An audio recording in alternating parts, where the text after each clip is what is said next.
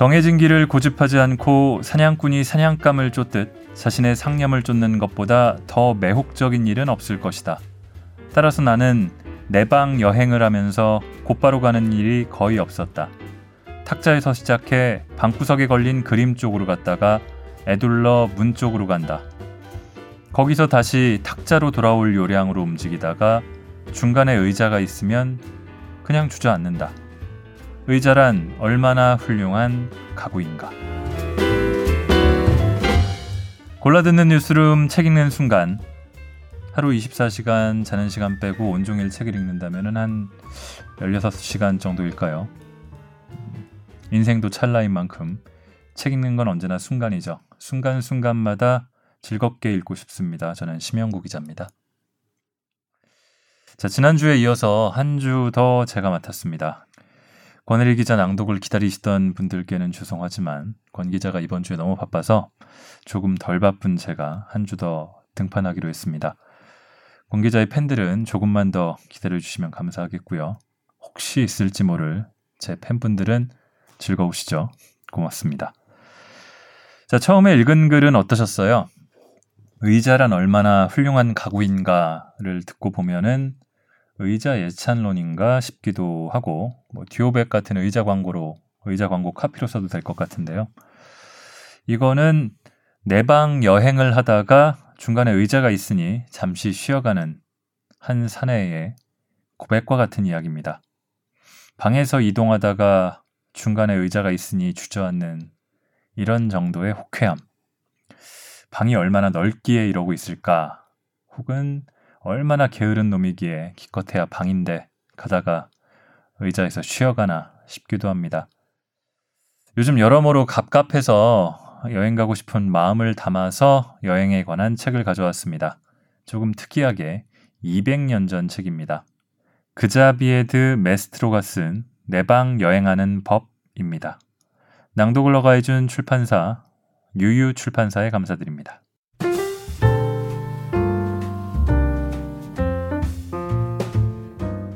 당신의 북적입니다. 지난주에 제가 읽은 박주영 판사의 어떤 양형 이유. 제가 역시 지난주에 썼던 기사 부부살인 리포트에도 인용했습니다만 여기 대해서 아씨1202님이 댓글 남겨주셨습니다. 조금 덜 범법적으로 살았다는 이유로 너무 쉽게 남을 판단했습니다. 억울한 피해자를 만들지 않는 일과 무고한 범인을 만들지 않는 일 중에 덜 중요한 것은 없고 모두 사람의 이야기라는 것을 왜 그동안 모른 채 했을까요? 다행이다 싶네요. 따뜻한 가슴으로 판사봉을 내리치는 판사님이 계셔서요. 재판을 하다 재판 기록을 읽다 몰래 울었다는 솔직함에 감동했습니다. 인간에 대한 자연에 대한 애정이 느껴져 좋았습니다. 감사하고 또 감사합니다. 책을 이미 읽으신 걸까요? 음. 제가 낭독한 내용보다 더 풍성하게 보고 느끼신 것 같아서 새삼 놀랐습니다. 고맙습니다.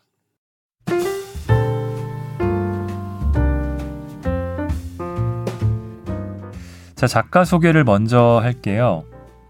1763년에 태어난 그자비에드 메스트로는 뭐 지금은 프랑스 땅입니다만 예전에는 독립한 독립된 나라였고 이탈리아하고의 경계에 있는 그런 데서 태어났습니다. 소설가이자 군인이고요.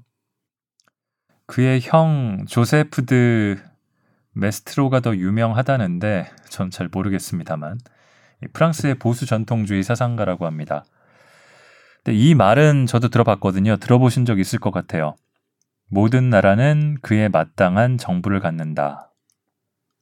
이, 뭐 탄핵이나 여러 지난 정권 때나 좀 인용됐었던 말 같은데 이 말을 했던 사상가라고 하고요.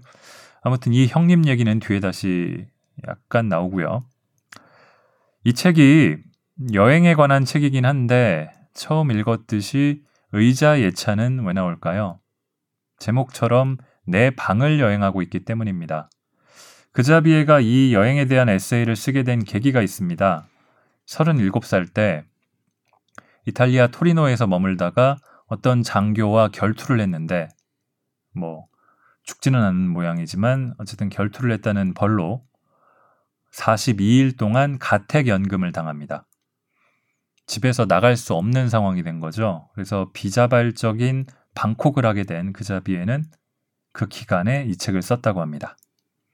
먼저 1장 발견에서 2장 내방 여행의 좋은 점을 이어서 읽어보겠습니다.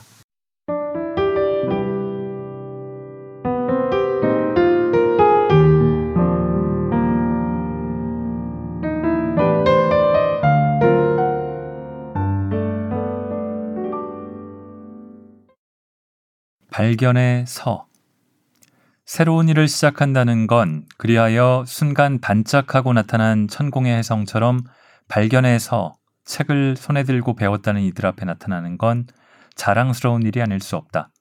더는 이 책을 내 안에만 품고 있지 않으련다. 그러니 그대들이여 예 있으니 읽어주시기를. 나는 42일간의 내방 여행을 떠났다가 돌아온 참이다. 이 여행에서 나는 흥미로운 것을 보았고 여정 내내 즐거웠으니 책으로 엮으면 어떨까 싶었다. 그럴 가치가 있다는 확신이 서자 결심을 굳혔다. 불행한 이들의 근심 걱정을 날려버리고 그들의 고통을 어루만질 거리를 전할 수 있다 생각하니 나는 형언할 길 없이 벅차다. 자신의 방을 여행하면 거기서 얻는 기쁨이 사람들의 성가신 질시에 잡칠 일도 없으며 무슨 대단한 경비가 들지도 않는다. 세상에서 벗어나 은둔할 골방조차 없는 비참한 처지의 사람들이라면 혹 모르겠으나 그런 골방만 있으면 우리 여행에 필요한 모든 게 다 갖춰진 셈이니 말이다. 어떤 성격과 기질을 타고났든 양식이 있는 사람이라면 내 여행법에 이의를 달지 않을 것이다. 구두쇠건 해프쟁이건 가난뱅이건 부자건 나이가 적건 많건 열대지방 사람이건 극지방 사람이건 간에 양식이 있는 사람이라면 얼마든지 내가 있던 것과 같은 여행을 할 수 있다. 요컨대 이 땅에 모여 사는 수많은 사람 가운데 특히 방에 죽치고 있는 이들 가운데 이 책을 읽고 나서 내가 소개하는 새로운 여행법을 거부할 이는 단 한 명도 없으리라. 내방 여행의 좋은 점. 무엇보다 돈이 한 푼도 들지 않는다는 점을 이 여행의 미덕으로 꼽고 싶다. 눈여겨볼 대목이 아닐 수 없다. 넉넉지 못한 사람들은 그 점을 높이치고 반길 것이다. 이뿐만 아니라 그들과 다른 부류에 속하지만 돈이 한 푼도 들지 않는다는 바로 그 점에 더 환호하는 이들이 있다. 그들이 누구냐고? 누구긴 바로 부자들이다. 병약한 이들에게도 안성맞춤인 새로운 여행법이 아닐 수 없다. 날씨와 기후의 변덕을 걱정할 필요가 없다. 이 여행법은 소심한 사람에게도 좋은데 도둑을 만날 걱정도 없고 낭떠러지나 웅덩이를 만날 걱정도 없기 때문이다. 여행이라면 감히 엄두도 낼 수 없었고 여건도 안 됐던 사람들, 아예 꿈도 꾸지 못했던 사람들. 그런 이들이 나를 보면서 여행할 마음을 낼 것이다. 행여 세상에서 가장 게으른 자가 있어 번거로울 것도 없고 돈도 들지 않는 즐거움을 만끽하자는데도 나와 같이 떠나기를 망설이려나? 그러지 말고 떠나자. 나와 함께 가자. 아픈 사랑과 무심한 우정에 홀로 방구석에 처박힌 그대여. 보잘 것 없는 헛된 세상사를 털어버리고 떠나자. 슬프고 아프고 외로운 세상 모든 사람이여. 나와 함께 떠나자. 게으른 자여. 그대도 일어나 함께하자. 사랑의 배신을 겪고 모든 것을 버리고 세상과 담을 쌓으려는 음울한 생각으로 가득한 그대여. 밤에 상냥한 은둔자로 세상과 인연을 끊고 규방에 평생 틀어박힌 그대여. 그대들도 오라. 나를 믿고 그 음침한 상념을 떨치고 오라. 그렇게 해서 이를 건 찰나의 지혜도 깃든 바 없는 순간의 쾌락뿐이다. 못 이기는 척해도 좋으니 이 여행을 같이 하지 않겠는가? 로마와 파리를 보고자 그 먼 길을 수고스럽게 떠났던 여행자들을 비웃으며 우릴랑 하룻길 조금씩 가자. 우리를 가로막을 게 무언가. 우리 자신을 기꺼이 상상에 내맡기고 그가 이끄는 대로 가면 될 것을.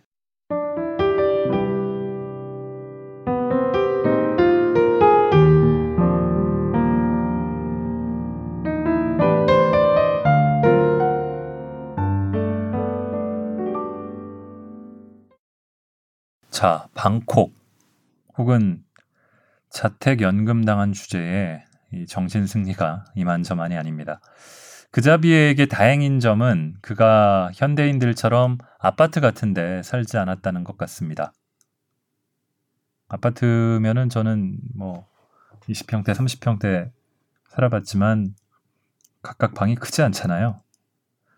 그자비에는 의자를 거쳐서 침대로 가고 또 심지어는 의자에 앉은 채로 일어나지도 않고 의자를 이렇게 막 흔들어서 벽에 걸린 초상화 앞으로 여행을 가기도 합니다. 저도 학창 시절에 의자 앞다리 들고서 흔들흔들 대면서 앉는 거 좋아했는데 그러다 보면 가끔 뒤로 넘어지기도 했죠. 그 자비에도 마찬가지입니다. 의자와 침대 그리고 의자에서 넘어지다를 좀 읽겠습니다.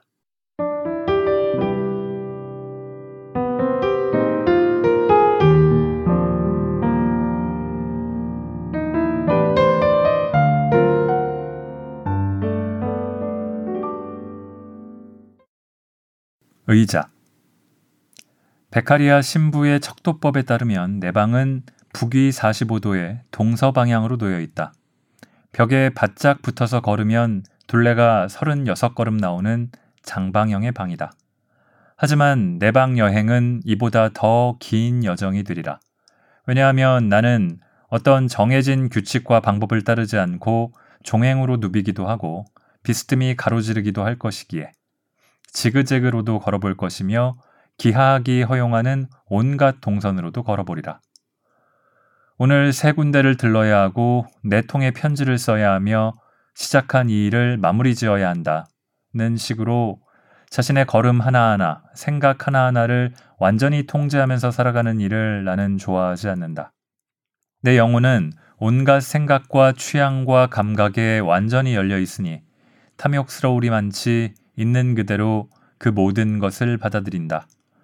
삶이라는 고달픈 여정에 간간히 흩뿌려진 기쁨을 외면할 이유가 어디에 있을까? 그토록 귀하여 쉽게 눈에 띄는 것도 아닌데. 행여 기쁨의 열매가 눈앞에 보일라 치면 우리는 가던 길을 멈추고 돌아서서라도 그 기쁨의 열매를 따야 정상이다. 정해진 길을 고집하지 않고 사냥꾼이 사냥감을 쫓듯 자신의 상념을 쫓는 것보다 더 매혹적인 일은 없을 것이다. 따라서 나는 내방 여행을 하면서 곧바로 가는 일이 거의 없었다. 탁자에서 시작해 방 한 구석에 걸린 그림 쪽으로 갔다가 애둘러 문 쪽으로 간다. 거기서 다시 탁자로 돌아올 요량으로 움직이다가 중간에 의자가 있으면 그냥 주저앉는다. 의자란 얼마나 훌륭한 가구인가. 사유하는 인류에게 이보다 유용한 물건은 없으리라. 기나긴 겨울밤 세상사 소란에서 벗어나 그 속에 몸을 묻고 있으면 한없이 차분해지고 때로 달콤함까지 깃든다. 벽난로 불이 활활 잘 타오르고 내 손에 책과 펜만 있으면 지루할 잠이 어디 있으랴. 사그라지는 불길을 다시 키우기 위해 책과 펜을 손에서 놓았다가 그대로 즐거운 상념에 빠져 지인들을 기쁘게 할 시의 운을 다듬는 일도 달콤하디 달콤하다. 그러다 보면 시간은 한없이 흘러 영원의 침묵에 이르고 시간이 빚어내는 그 슬픈 여정을 우리는 알아차리지 못하리라. 침대 의자를 지나 북쪽으로 방향을 틀면 방 안쪽에 침대가 놓여 있는데 보기만 해도 아주 좋다. 배치도 참으로 쾌적한 것이 아침 첫 햇살이 침대 장막에 머무는 자리다. 화창한 여름날이면 해가 중천을 향할수록 하얀 장막을 따라 햇살이 움직이는 것이 보인다. 햇살은 창문 밖 느릅나무에 여러 갈래로 부서졌다가 장미색과 흰색이 어우러진 내 침대 위에 어린다.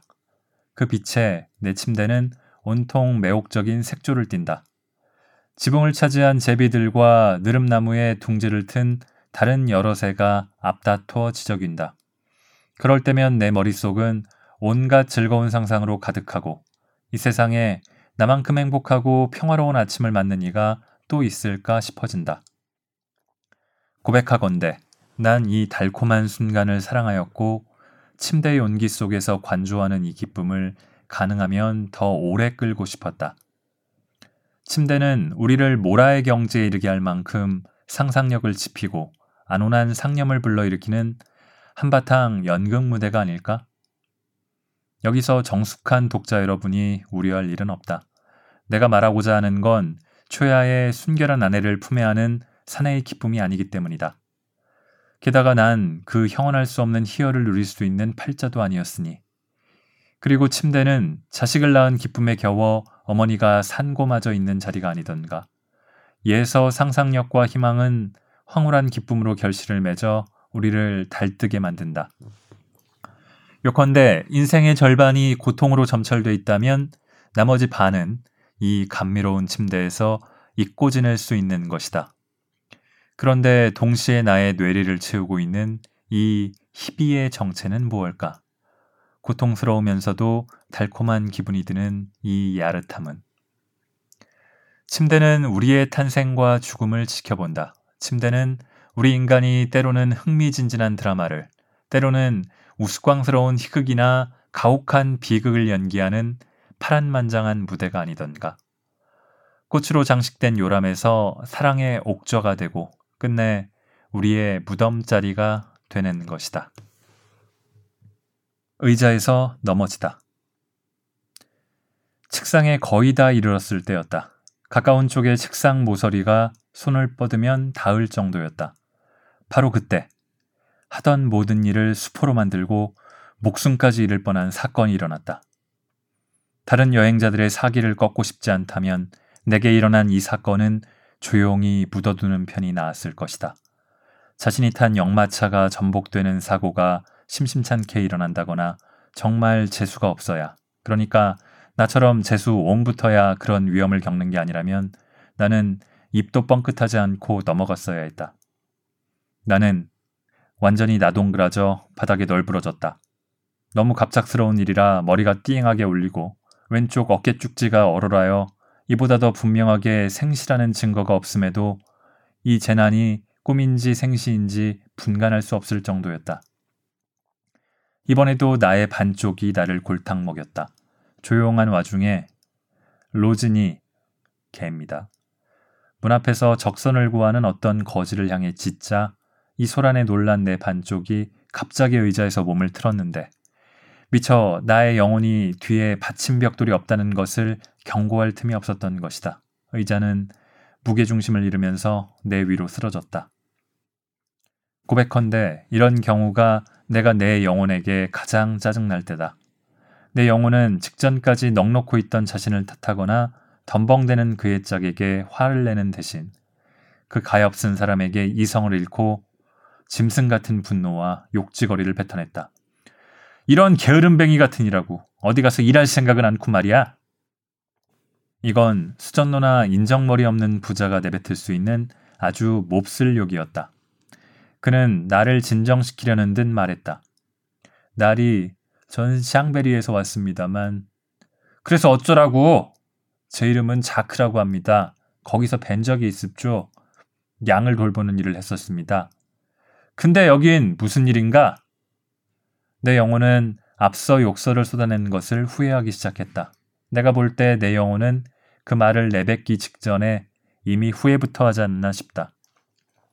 이는 마치 길을 가다가 갑자기 도랑이나 웅덩이를 만났을 때 뻔히 그것을 보면서도 피하지 못하는 것과 비슷하다. 결정적으로 내가 이성을 찾고 후회의 마음을 갖게 된 것은 로진 때문이었다.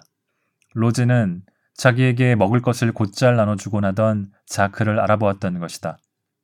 로진은 그 추억과 고마움을 꼬리를 살랑거리는 것으로 보여주었다. 그러는 사이 조아네티는 하인입니다. 원래 그의 몫이었던 내가 남긴 음식을 챙겨서 주저없이 자크에게 건넸다. 가엾은 조아네티. 이처럼 나는 이 여정에서 나의 하인과 나의 개에게 철학과 인도주의를 배우고 있다.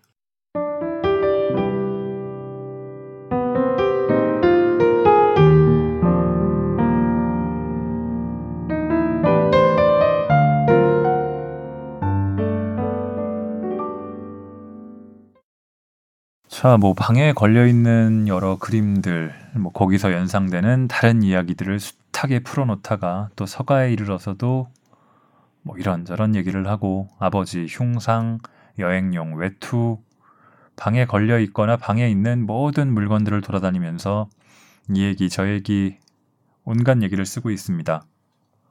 뭐 그도 그럴 것이 방이 뭐 좀 넓다고 해도 침대, 책상, 의자, 뭐 테이블 뭐 그런 정도인데 거기서 42일 동안 나가지 못한다고 생각하면 참 뭐 특히 이런 상상력이 풍부하고 여러 방면에 쌓은 지식도 많고 말도 많고 글도 많이 쓰는 사람이면은 이런저런 얘기들을 많이 할 것 같아요.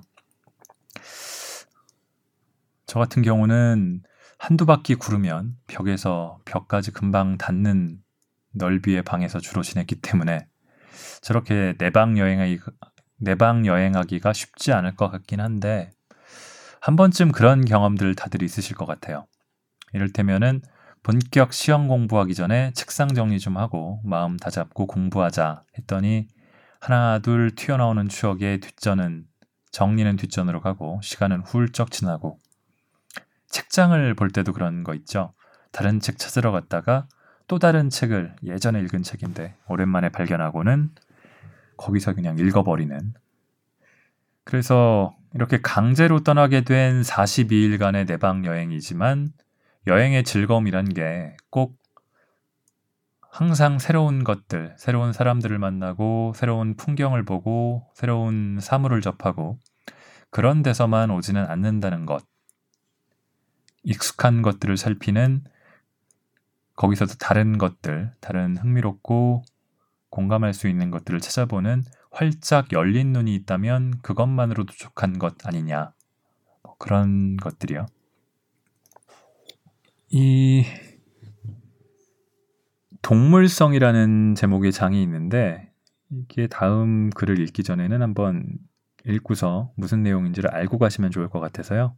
거기를 잠깐 읽고 돌아오겠습니다.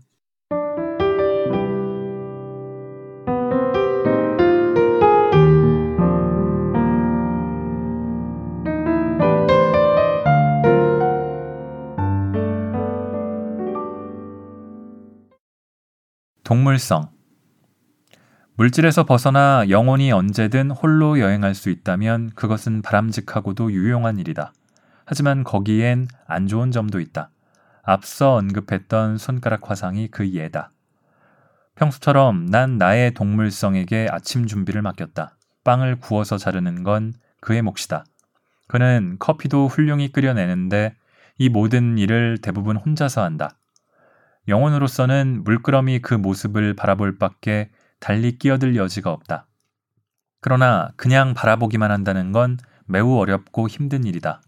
왜냐하면 어떤 장치를 다룰 때 보면 우리는 쉽게 딴 생각에 빠져 정작 자기가 하고 있는 일에는 주의를 잘 기울이지 못하기 때문이다.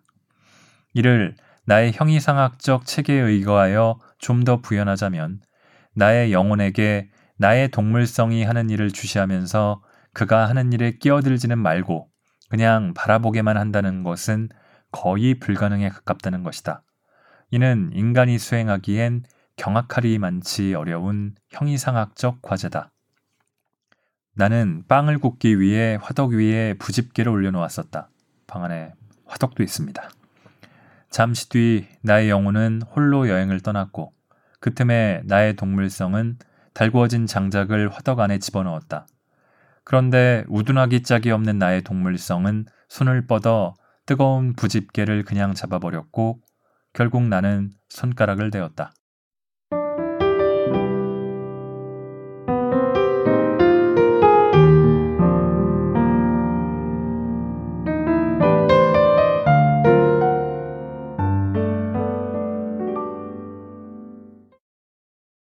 이 동물성이라는 게 아마 음, 이성이나 어떤 논리 그런 것과 대비되는 감성, 본능 그런 걸 가리키는 말 같습니다. 자, 이 책을 원래 이 그자비에는 낼 생각이 없었대요.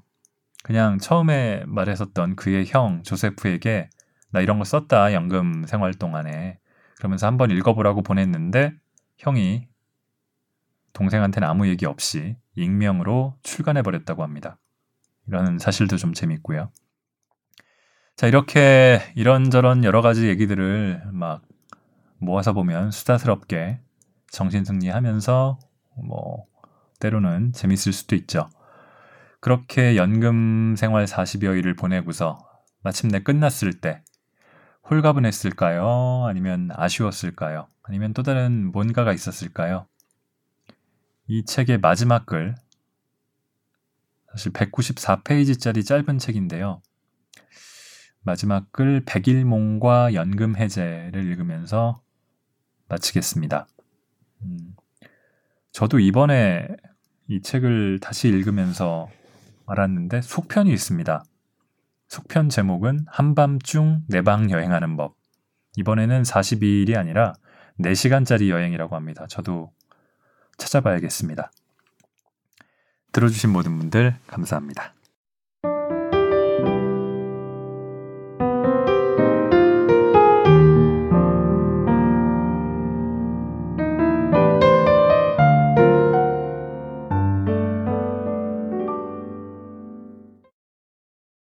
상상력이 넘치는 매혹의 세계여. 그대는 자유로우신 그분께서 현실의 인간을 위로하기 위해 보내준 존재였다. 이제 그대를 떠날 시간이 된 것 같다. 오늘은 내 운명을 쥐고 있던 사람들이 내게 나의 자유를 되돌려주는 날이다. 그들이 정말 내게서 그것을 빼앗기나 했다면 말이다. 그리고 그들이 나의 자유를 박탈하고 내 앞에 항상 드넓게 펼쳐진 이 넓은 세상을 마음대로 돌아다니지 못하게 한 것을 두고 순간이나마 좋아했다면 말이다.